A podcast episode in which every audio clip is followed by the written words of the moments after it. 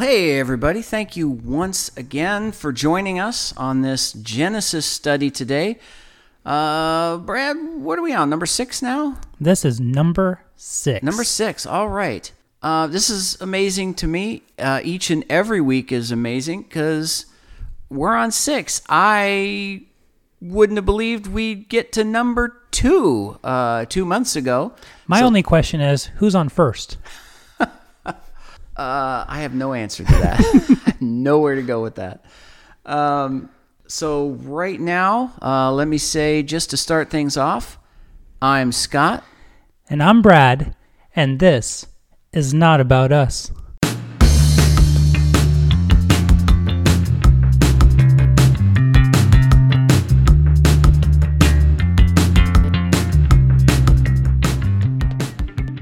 Okay, so Genesis number six. This feels pretty cool to me. Like I said, I boy, this is amazing to me that uh, God's brought us this far because I had no idea I'd be here uh, just two months ago, and how far God has brought Brad and I is is just stunning me and edifying me personally each and every day. Once again, I want to repeat. I hope this is wonderful for each of you guys out there to hear us doing this, not because we're so spectacular, but because we're nothing. We're just a couple of guys hanging out doing this, chasing God.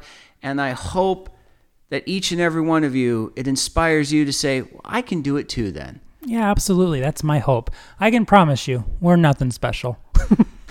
but but we do have a love for God and, and, and a desire to chase him. Absolutely. And so if that's you too, I mean, go for it. And on that note, Brad, this is not about us. I'd like you to have the honor of inviting in who it is about. Absolutely. Yahweh God, creator of the universe, the Almighty. First, thank you. Thank you. We're almost up to 20 total podcasts. And I hope that each one of them has brought you glory and honor because it is not about us. This is all for you. It's about you. And we want to share that with others. So, will you be here in this Genesis study and help provide us with the inspiration of what needs to be talked about, what should be talked about? God, we love you and we want you to be that honored guest. Thank you. Amen. Amen. Hallelujah. All right. Well, we were in Genesis. We're still in Genesis chapter 1. Uh, I might actually reach Genesis 2 uh, this time. I'm not exactly sure.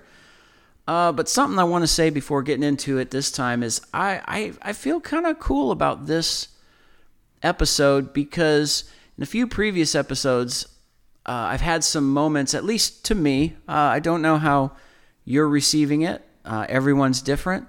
But to me, they've been pretty cool, mind blowing moments at times. Just amazing things leaped out at me uh, from the Word of God that really spoke to my heart. This time, not so much. And I say that in a good way because this it felt really cool to me that we've had some time and this this I, I think of this as a treasure hunt. Uh, we've got the map. We're seeking out gems, precious gems of God's truths, and that feeling when you find the X. X marks the spot. You dig it up, and oh, this is amazing! This is so cool. Today, I feel like most of what I'm going to talk about, we're in the dotted line phase. We're in the uh, I know I'm on the right path. I know this is going somewhere, but I haven't quite nailed it down yet. And that actually excites me because it's part of the journey too. It's a sense of anticipation for what's going to come. Yeah. You know it's going to come. You know you're going to find it. You just got to follow that dotted line a little longer. But also just the simple fact that the Bible says knowledge puffs up. And I like these moments of, I won't say humiliation because that's not the right word, but humbling. Uh, I like these times. I do. I, have learned to appreciate the times where God just kind of looks down, uh, sits across from me, and goes, "You don't know it all. Don't think you do." And I, I I've come to really appreciate those times as uh, God's chastening. The Bible says, you know, do not uh, uh, do not run away from the chastening of God. You know, love the chastening of God because if He's chastening you, that means He loves you. And so I, I appreciate these times where God just says, hey, sit down, listen to me, you're not all there yet. So that's what we're going to get into right now. I'm going to have a lot of this could be going somewhere, but I'm not exactly sure where it's going. So let's let's see what I'm talking about here. I want to start with Genesis 1 29 through 30. And Elohim said, Behold, I have given you every herb yielding seed which is upon the face of all the earth, and every tree, in which is the fruit of a tree yielding seed. To you it shall be for food, and to every beast of the earth, and to every fowl of the air, and to everything that creeps upon the earth wherein there is a living soul, I have given every green herb for food. And it was so. Now, I want to go back real quick and review several other passages here that we've just gone over in the last few weeks. Something jumped out at me. Again, I don't have an absolute answer, but I want to bring these out to you and see what you think.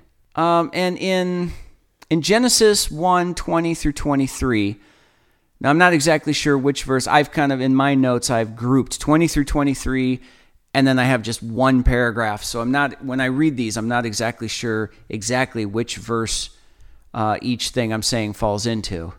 But Elohim said, Let the waters swarm with swarms of living creatures, and let fowl fly above in the earth in the open firmament of heaven. So Elohim created the great sea creatures and every living creature that creeps with which the waters swarmed, after its kind, and every winged fowl after its kind. So here he's talking about the sea creatures and the air creatures we would think, you know, birds, the the uh, anything that lives in the air, so to speak, makes the air its home. In Genesis 1 24 through 25, he says, Let the earth bring forth the living creature after its kind. And we spoke about the division here cattle and creeping thing and beast of the earth after its kind. And it was so. And he goes on and he says in Genesis 1 26 through 27, let us make man in our image after our likeness. Let them have dominion over the fish of the sea, and over the fowl of the air, and over the cattle, and over all the earth, and over every creeping thing that creeps upon the earth. And then in Genesis 1:28, he's blessing man, telling him to be fruitful and multiply, and he says, "Have dominion over the fish of the sea, over the fowl of the air, and over every living thing that creeps upon the earth. Now, something that I have recognized that is very important, and I've said it before, it's why I try to get back to the original Hebrew as best I can. It's very important. I was talking to Brad about this before this podcast started. It's very important to understand not just what God said, but why He said it the way He did the order which he said it, the words he chose to say it, they are precise. We have to always remember he is that intricate, he is that perfect, that every, not just what he said, but the placement of it is perfect. What do you think about that, Brad, just before I go on? We'd had a little conversation uh, before we started this podcast, just uh, thanking God and appreciating all the little things, all the little little perfect moments and decisions in our lives that had to happen to have even just brought you and I together. Yeah. But then on top of that, to bring my wife and I together and and and her family into my life and and all these kind of things and it just it boggles the mind how perfect God moves. And so, yeah, no, I'm in total agreement. If he's that perfect, even in just my simple life, then his word, of course, has to be absolutely perfect. The placing of these words has to be yeah. perfect and mean something. The Bible says every jot and every tittle is in its exact place. And the, the literal translation is every letter and every punctuation mark is exactly where it was meant to be. We always have to remember that when we're analyzing scripture. Now, you can read an interpretation, a particular translation, uh, and not get the exact meaning of what God intended from the original Hebrew, uh, thank God. Uh, he he watches over his word, and, and in any any of the basic translations, there are some intentionally wrong translations. I'm not going to get into right now that that this does not apply to, but basically any translation in any language, you can get a basic understanding, which thank God by His grace is all you need to find Him at at least a surface level. But we're going deeper here. We're going much deeper than the surface level. So when I see God repeat something and it's not said exactly the same way every time, what is the reason for that? What is he trying to say?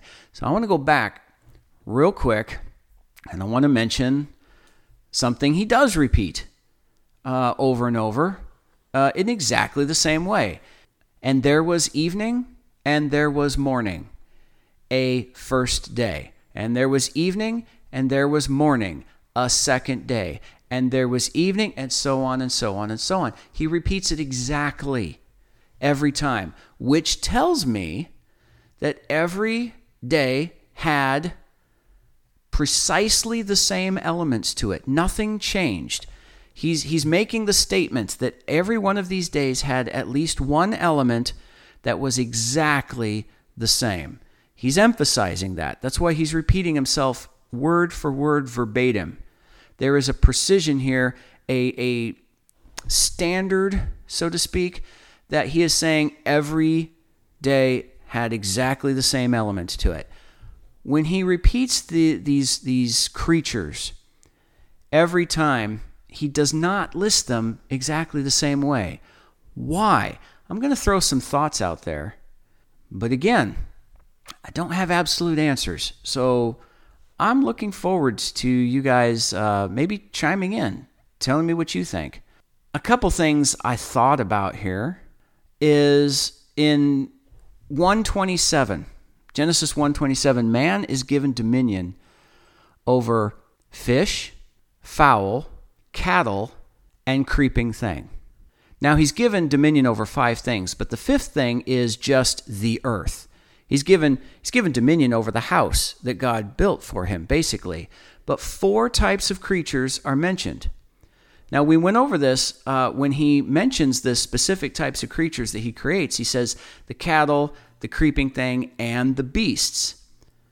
But here he says, Man is given dominion over fish, fowl, cattle, and creeping thing.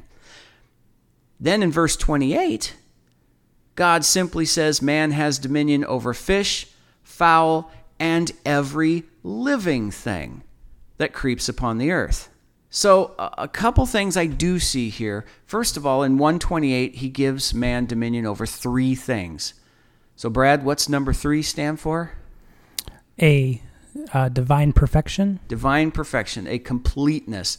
So he God's telling him, I'm giving you complete dominion over all living things the fish, the fowl, the land creatures. So man has complete dominion. God is making the statement by saying these three things that man has perfect do, uh, dominion over all of them. But in the verse before that, he categorizes them to a degree. He doesn't say, he doesn't repeat it again fish, fowl, all living things. He says fish, fowl, cattle, and creeping things. And he throws in the earth in that. So in the number five, we see a picture of his grace. So again, once again, Adam is newly created. He hasn't done anything. He hasn't, he hasn't done anything to deserve this. God's just giving it to him. It's a gift. Uh, five is a, a statement of grace, and he gives him five things. But within that five things, there are four of them are creatures. So in the number four, uh, that stands for God's creation. So this, in and of itself, is a picture that God is giving Adam dominion over all of his creation. So in three, four, and five things, I, I believe one of the reasons he split it up was to point that out that we have this total dominion over everything that God has made. And that's just being expressed in every on every level that God can express it. But there is something else that jumped out at me here. And that's the fact that he leaves beast out of 127. Now, it is implied, because in 128 he says every living thing, so all the beasts are, are included in that. He has complete dominion over every living thing that walks the earth. But he specifies in 127 fish, fowl, cattle, and creeping things. Why did he leave beast out? Don't have an absolute answer for this, but I do have a few thoughts. And I wonder if part of the reason is because that same word beast, as we've mentioned before, means alive. In fact, one of the things I didn't mention previous time we, we uh, brought this up because I didn't realize it at the time, but I've discovered that same word used for beast is exactly the same word that God uses for life in the in the tree of life. Oh, interesting. Yeah. So is it possible he left beasts out of this categorization because he's not giving dominion over life itself to man? Oh, that's really interesting. You say you have no good conclusions this time. Well, I, I that's don't. A, that's a great little, a great little. I don't know that to be true. It's just something I'm, I'm wondering about. I don't. I don't. I don't want to treat that as an absolute fact. I've come to. It, it could be true. Well, that being said, ev- anything that we say, we can't say is complete truth anyway. That's true. But- That- that's absolutely true. but it's still a very interesting. Wait, is that complete truth that we can't say we have complete truth? Is that? Did I just mess myself up there? That's one of those psychological tricks you're trying to That's pull right. on me. but but no, it, uh, you.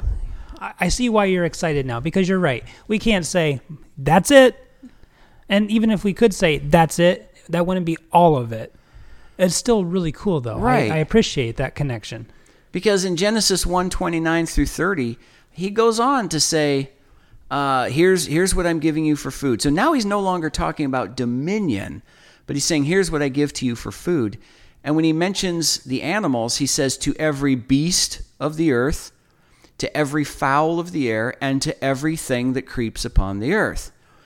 So he doesn't mention the cattle, but is that because he's kind of generalizing with every beast of the earth? I do notice there's another three things here listed, and he leaves out the fish. And I was thinking, well, that's because what he's talking about is the grass of the earth, the trees, the uh, the fish aren't going to eat that. So basically, what he's limiting it to here are the the land dwellers, uh, the things that walk on land, the birds who still, you know, have to come down. They, they don't just live in the air forever. Um, but he's given it all to them, so he's left the fish out. That makes sense. But is he saying beast here because he's giving the food to every living thing? Uh, because beast means alive as well. Is it all all the living animals that you think of uh, as as being an animal, the birds and everything that creeps upon the earth, all the insects, the the insect type creatures? Is he saying the the completeness of all the land dwelling animals? I it's just a thought. I don't really have an absolute conclusion. I don't know. Anything you want to add to that? No, just that I would be excited um, if anyone has any good ideas that they want to share. Uh, yeah, please comment and and and let's have a discussion about this because it is very interesting. Yeah. I like I said, I do understand that what God said, why he said it and how he said it is very important. So that's what I'm going after. I know there's something here. I just feel like I don't have a solid grasp on it yet. Now, I do want to point out that the NIV, uh, I said that uh, in Genesis uh, 1 27, uh, he points out, he, he specifies fish, fowl, cattle, and creeping thing. I'm getting this from as close as I can get to the original Hebrew. That's this is why I go after the Hebraic translations. Uh, the NIV adds beasts to this. Now it's it's from what I saw, it's the only version that does so. And again, I believe they did because it's insinuated that the beasts are included when uh, in verse 28 says every living thing that includes the beasts but but it's not specified that way in the original Hebrew. So that's what I'm trying to get at. I appreciate the nearly inspired version very much. but I do. I seriously, I, I make fun of translations here or there, um, but I have multiple translations, and I do think it's important um, to read multiple translations just to try to get an idea. Mm-hmm. But I'm totally with you. Hebraic roots really does help kind of Yeah. get into the mindset of uh, of of the people of the time. And I think that's important. I mean, we can definitely look at it from our point of view today because the Bible was written for us today as it was written for them back then. Yes. But I also think it is very very important because we've lost so many so many of these traditions and these ideas. I think it is very important that we try very hard to read it to the best of our abilities as they would have. hmm Another reason why I say I use the Hebraic roots version, I, I will say this: it has very many typographical errors in it, and I actually kind of like that because it's a reminder to me that they're trying to get to the original idea of what God meant. They're trying to say go back. Uh, to exactly what God said, but they're still human. Yeah. They're still fallible. God is perfect. We're not. We always have to remember that. Can you imagine someday in heaven that we get to maybe read a perfect version of scripture? that might Wow, blow yeah. our mind. Sorry, that thought just popped in my head. Yeah. But we're, we're, you know, we're retranslating these things to the best of our abilities as, you know, creatures that make errors. Mm-hmm. But imagine there might be a version. I mean, maybe we get it right from the source. Maybe he just reads it to us. But Yeah. any way you look at it, imagine what it'd be like to just sit there and go, "Oh," Er, Yeah. like every. I mean, he says one word, and you go, "Oh, I didn't mean, I didn't understand that from Mm-hmm. one word." How amazing that would be! Sorry, that was just a thought that just popped in my head. That is totally cool. Um, I hadn't thought about it that way either, but yeah, just yeah, to be in heaven and get not just a perfect translation, but with an uncorrupted mind at that point to to fully start to grasp it. Okay, anyway, I'll move on a little bit. There's something else that jumped out at me with this. And Elohim said to man, he's talking to Adam here, Behold, I have given you every herb yielding seed which is upon the face of all the earth, and every tree in which is the fruit of a tree yielding seed. Now, to the beasts, to the fowl, to the cre- things that creep on earth, I have given every green herb for food. So to man, he specifically points out I'm giving you the seeds and I'm giving you the fruit. And again, I didn't have exact conclusions, but I had general feelings about this because it, it jumps out how the seed is is the originator of life. Uh, the seed is the start of all life. You you plant the seed and everything grows from that. We are the seeds of Abraham. Uh, there's so many prophetic uh, things about what a seed is in the Bible and fruit. You know, be fruitful and multiply, bear much fruit. We are, you know, this is another thing that is repeated throughout Scripture to us who believe. And here he is at the very beginning telling man what he's going to eat. And he says, You get the seeds and you get the fruit. The animals can have the grass, you know, the animals can have the rest of the herbs and stuff. But he gives man the seeds and the fruit. There is a reason for that. Even if I'm not, even if I haven't nailed it down and I haven't gone, oh, there it is. There's revelation from God. That's what it is. I know there's something there. Any thoughts? Nothing major is coming out. Just thinking, be fruitful, multiply. Here's the fruit. Here's the seed. I think you're right. I I see a connection. I just don't know how big that connection gets. Yeah, exactly. So that that kind of excites me. Again, this is I'm I'm looking at the map. I'm piecing it together. I know I've got a piece of this. I still don't know where the X is. I don't know exactly where this is heading, but it's exciting uh, at this moment. I, I like this feeling. The next thing I saw right here is everything is vegetarian. Now, at this point, uh, there, there's no eating of animal flesh here. He gives man the seeds and the fruit. He gives every other animal the, the green herb for food. Uh, and what this said to me, and I've kind of mentioned it before, we're going to get into it from time to time as uh, these verses cover it, but this is one verse that goes into this.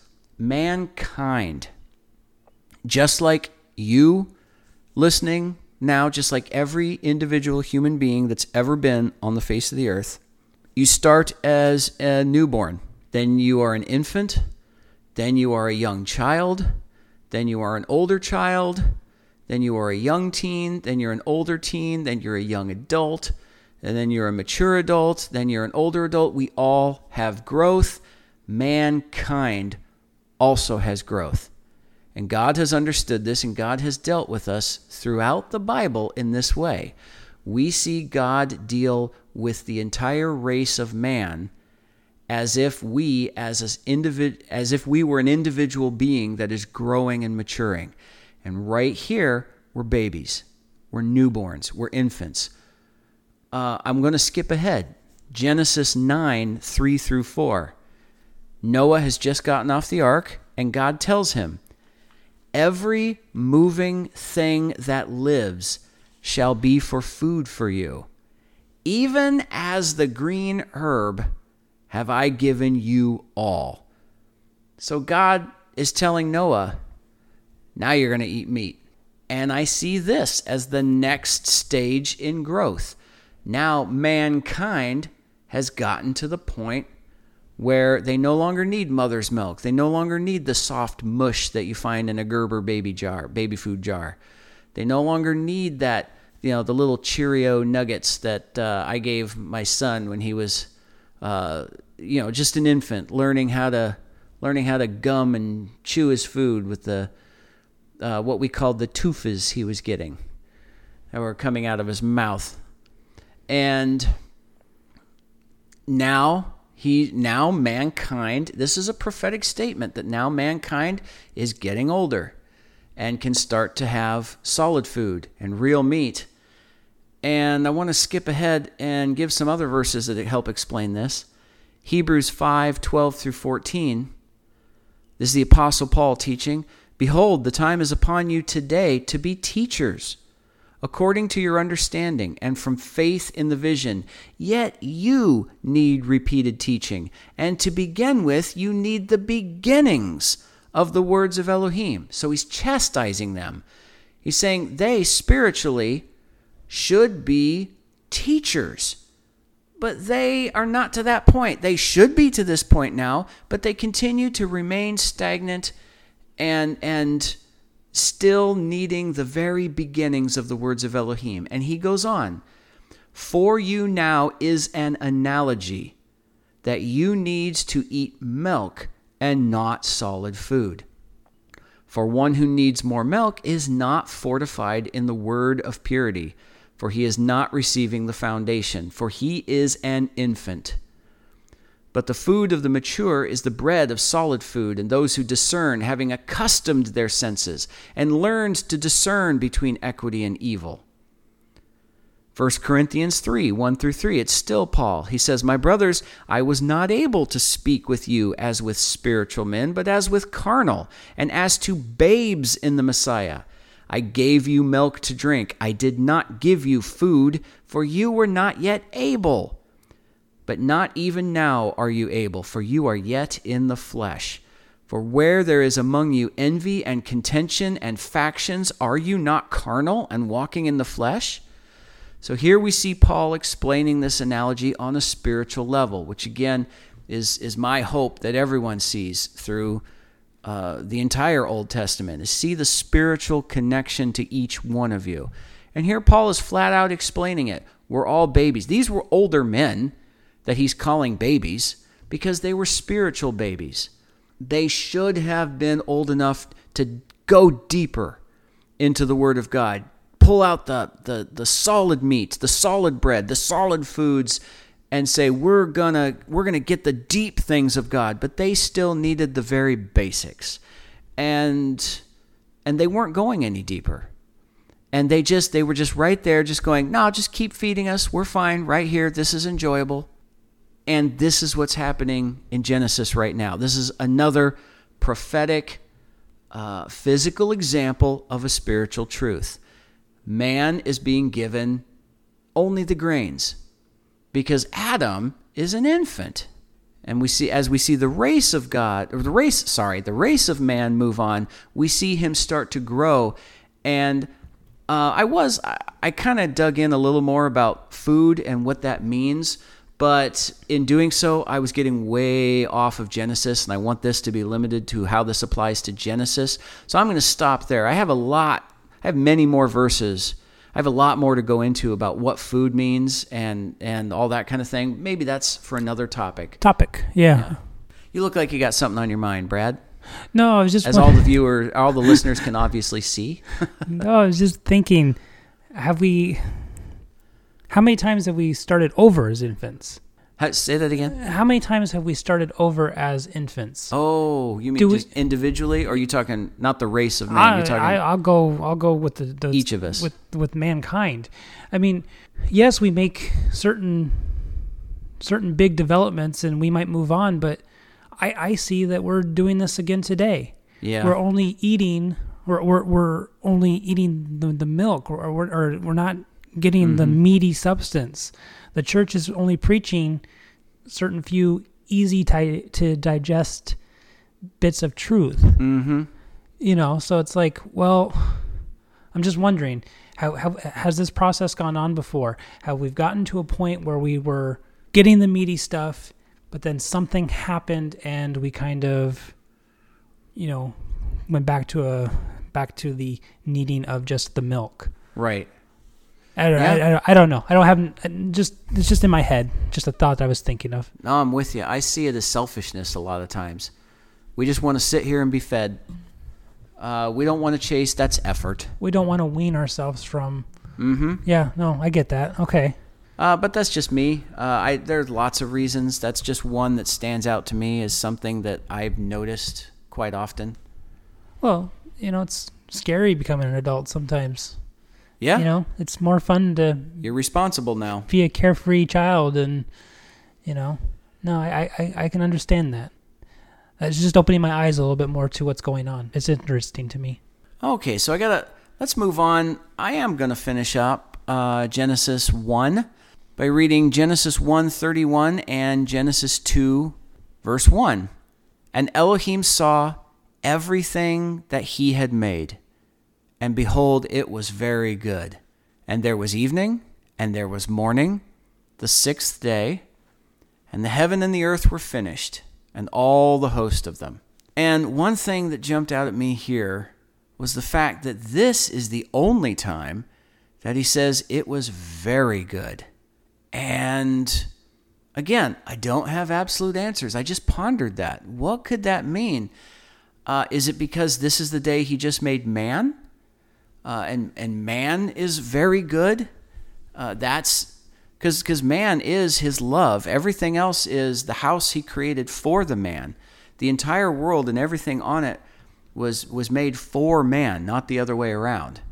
Uh, but I went back again. Try to let God define God. So I went back and I just read this verse again, and what it says is, "And Elohim saw everything that he had made, and behold, it was very good."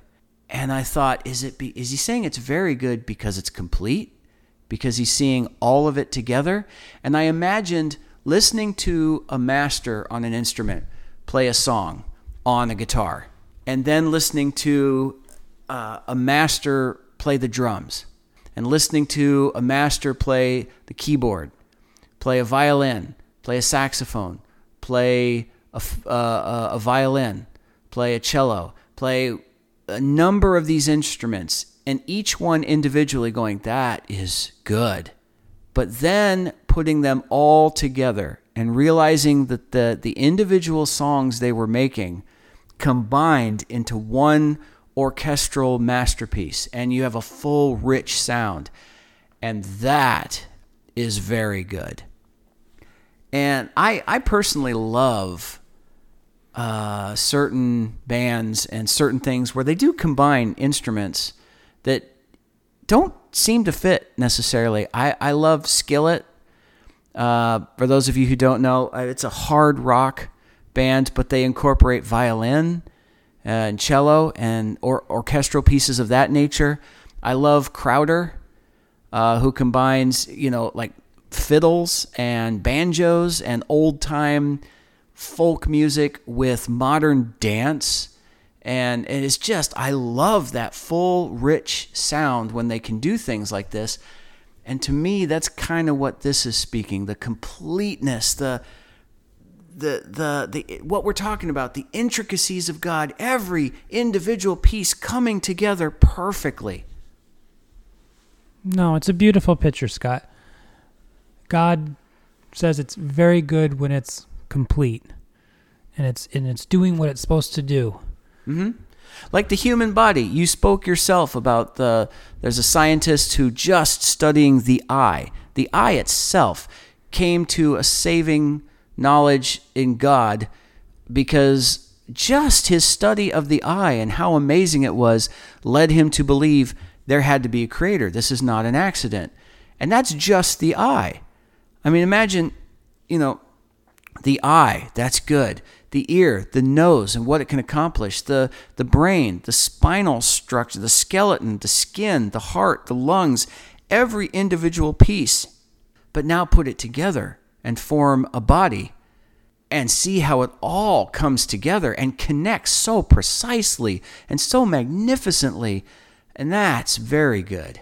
So, anyway, another thing that jumped out at me here is I was I was on this theme of good where it says where God says it is good. And I went back and I realized he doesn't always say it. I don't know that I consciously caught this before. But on the second day, God does not say anything's good. And on the first day, he specifies that the light is good. But that's all. Every other day, he says God looked on all that he had done and it was good. You know, and God saw what he had made and it was good. You know, that kind of thing. So, first of all, going back to the second day, nothing is good. This is the day where God divides the waters. And I didn't think about this when we were going over it at the time, but we did specify one of the things that that could represent is the waters can represent us prophetically the people of the earth, all, all of us blended together. It can also represent the water of the word. And we talked about how this is where the waters were divided the waters above from the waters below. And this is a day that represents where sin divides us from God. So God would not say that that is good. That's not good. No. Wow, Scott, I don't think I ever made that connection either. but yeah, when he divides the waters from the waters, he never says it's good. I, yeah, I'm like I'm with you, Brad. I never made that connection before. I not that I can recall actively thinking about that. And then the first day, he says light is good. Doesn't say that to the darkness. There, guys, there's no yin yang balance here. Apart from God is not intended to exist, and it will be annihilated in the end. Light is good, darkness is not. He is going to annihilate sin. And it is not intended to be a balance. There, you know, for every good there must be bad. For every bad there must be good. In harmony together. No, that's a myth to get you to say, um, okay, the evil that's out there, we'll accept it. It's fine. It's supposed to be.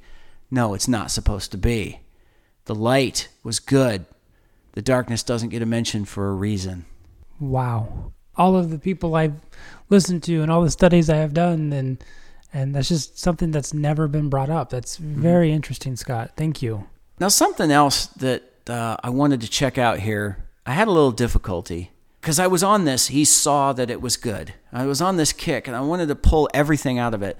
So I went back and I tried to find that word saw. He saw that it was good. And Strong's Concordance didn't want to help me out. It didn't cover the word. Uh, it it just relegated it to the appendix and just and it treated saw uh, in this place in scripture and even everywhere else in the King James where it says see seest anything related to see past tense fu- uh, future tense whatever. It, it just said that's an appendix word like the. And that drove me nuts. So I did some more researching. I found that the word see in Hebrew is ra'ah. And but I cannot verify that it is the Hebrew word used here because I have seen other places where just like in English, there are three or four words that all kind of mean the same thing.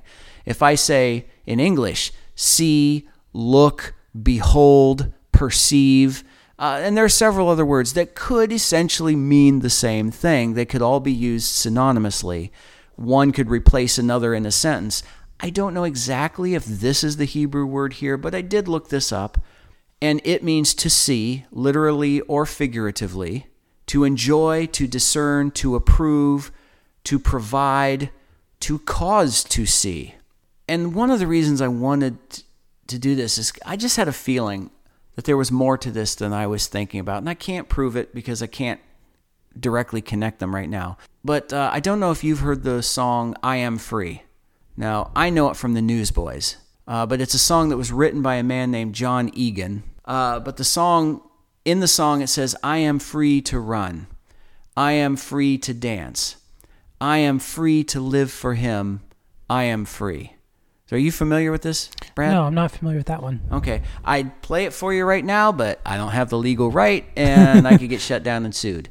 So, no, I won't do that. But yeah, I encourage you to listen to it. It's one of my favorites. Uh, I love it. Like I said, I personally listen to the Newsboys versions. And on a side note, it's one of the only live tracks that I like better than the studio tracks that I've heard because it has such energy and passion in it uh, that jumps out in the live version for me. Uh, but that's just me. That's just side note. Uh, again, it was written by a man named Jon Egan. Uh, but now I have always, I had always listened to this song. I am free to run. I am free to dance. I am free to live for Him. I am free. As if it were saying, Yes, God has given me the freedom to run and, and, and a celebration of it. Uh, and that's what the song is. It's high energy, it's a celebration. I am free. He's made me free. Isn't this awesome? uh, as if saying, God has let me do what I want. I have been given the freedom to celebrate Him. I don't have to submit to uh, a religious authority and do it a specific way. No, I have the freedom. He's given me the freedom to do whatever I want. I can run, I can dance. I'm not limited when someone tells me you can't do that. No, God has given me the freedom. I'm going to do that. I don't remember why, but it was it was a few years ago I started thinking, does this mean more? Uh, to me, a personal conviction. I have no idea what the author intended, but does this mean I have been made free in order to fulfill a destiny? In other words, you know, I am free to run. I have been made free because he wants me to run and he wants to remove the barriers keeping me from doing that. So, in other words, I am free to choose, but I can choose not to run, and that's not his desire. I am free so that I might dance, if you want to think of it that way. I have been made free for the purpose of living for Him. And I was thinking about that. That puts more of an onus on us to use this freedom wisely. You know, I am free to run. Yeah, it's a celebration. I can do this. But it's also a recognition that I'm supposed to do this. The freedom, doing it of my own free will, is something we've discussed before in earlier podcasts. That's the love that you're you're fulfilling your destiny for him from your desire, not because you were made to. Anyway, the reason I describe this is because I, is there a similar thing here? God saw that it was good. Okay, I get the interpretation. God recognized it was good. God did all this stuff. Then he stopped, took a deep breath, looked back on what he did, and went, "Yep, yep, that's that's pretty good. What I did was pretty awesome." hey, angels, check this out. Isn't that cool? Isn't that cool what I did? That's that's kind of the idea that I got from it. But then I started thinking, is there more here? Is it like he's saying, and God saw that it was good, like as if God saw to it that it was good? Is there more of an active thing here? Not just sitting back in recognition, but God made this, made this, and in making it, made sure that it was good. Do you think I'm reading into that? I absolutely. You also said that it could. You, so you do think I'm reading into that? I absolutely think your point is on par. It's okay, on, it's on. it's got some truth to it. But you also said that uh, it can mean to uh, make see. That and that's one of the things I was going to come to. In this word, it says one of the definitions is to provide. So that's an active, and to cause to see. Cause to see.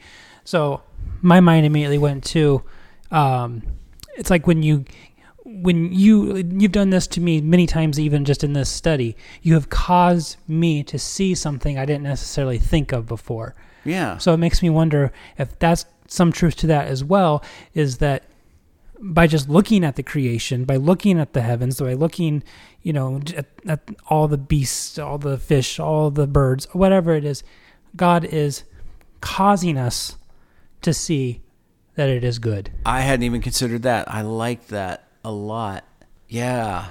And saying, and God saw that it was good, you can possibly interpret, and God made us see it was good. yeah Yeah. Oh yeah, there's some yeah, see that's I hadn't even considered that. I just I just felt like there's something more to this than just God sat back and went, "Yep." Cracked open a cold one, sat back on his recliner and went, "It's good. I'm good. Let's take a break. It's all good." Um I really like that. Now, now, you, now you got me wanting to stop and think about that. But I need to move on. Can't just pause and go. All right, everybody, take a break for five minutes. We're gonna have dead air. well right technically we could we just Well, edit yeah, it that's out true.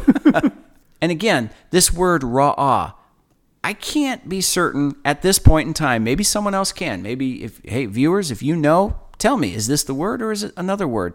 Whether it is this word ra'ah, uh, the word picture for it is resh, aleph, and hey.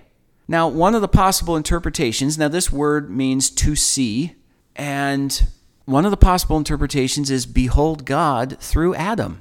So again, uh, the way I I didn't catch this before, but the you just pointed out, one of the definitions of this is to cause to see.